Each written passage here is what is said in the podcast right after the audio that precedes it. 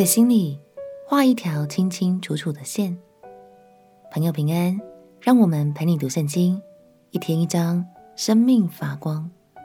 今天来读箴言第六章。这一章，智者一位父亲的角色，苦口婆心的告诫孩子们：人生中有几个错误，是一旦发生就会受重伤的，千万要铭记在心。这些错误。有财务方面的、态度方面的，最后还提到了情欲方面的问题。虽然重点好像很分散，不过这些问题其实都指向同一个关键。一旦掌握好，就不用太烦恼哦。让我们起来读箴言第六章。箴言第六章，我儿。你若为朋友作保，替外人击掌，你就被口中的话语缠住，被嘴里的言语捉住。我儿，你既落在朋友手中，就当这样行，才可救自己。你要自卑，去恳求你的朋友，不要容你的眼睛睡觉，不要容你的眼皮打盹，要救自己，如鹿脱离猎户的手。如鸟脱离捕鸟人的手，懒惰人啊，你去查看蚂蚁的动作，就可得智慧。蚂蚁没有元帅，没有官长，没有君王，尚且在夏天预备食物，在收割时聚敛粮食。懒惰人啊，你要睡到几时呢？你何时睡醒呢？在睡片时，打盹片时，抱着手躺卧片时。你的贫穷就必如强盗速来，你的缺乏仿佛拿兵器的人来到。无赖的恶徒行动就用乖僻的口，用眼传神，用脚示意，用指点画，心中乖僻，常设恶谋，布散纷争。所以灾难必忽然临到他身，他必顷刻败坏，无法可治。耶和华所恨恶的有六样。连他心所憎恶的共有七样，就是高傲的眼、撒谎的舌、流无辜人血的手、图谋恶计的心、飞跑行恶的脚、吐谎言的假见证，并弟兄中布散纷争的人。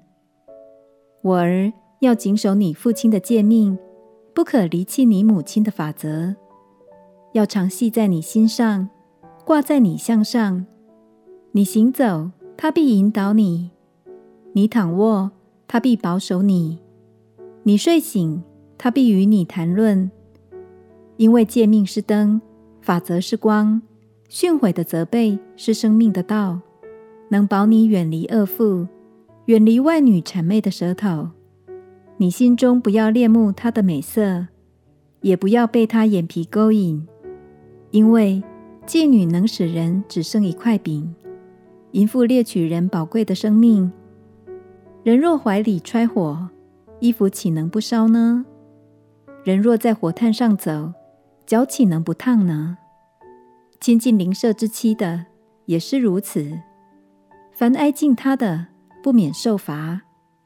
贼因饥饿偷窃充饥，人不藐视他。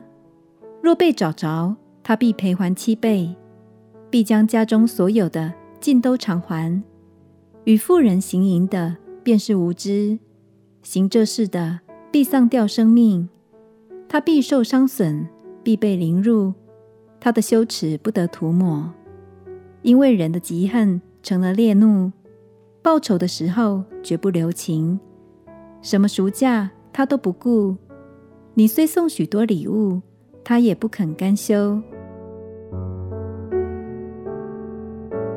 智者告诉我们。即使是在亲近的好友和家人，仍然必须保有清楚的财务界限，尤其是不要做担保人。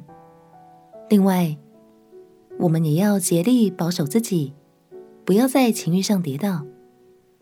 这其实就和平常的交友界限有很深的关系。亲爱的朋友，当朋友需要的协助已经明显超过圣经所划定的界限时，鼓励你，请勇敢明白的拒绝。这不是无情，也不是无义。相信这是神的保护，也是最有智慧的带领。我们亲爱的哥，亲爱的耶稣，求你保守我的心，在各样的关系中，做一个有界限也有智慧的人。祷告奉耶稣基督的圣名祈求，阿门。祝福你有智慧也有爱，经营每一段人际关系。陪你读圣经，我们明天见。耶稣爱你，我也爱你。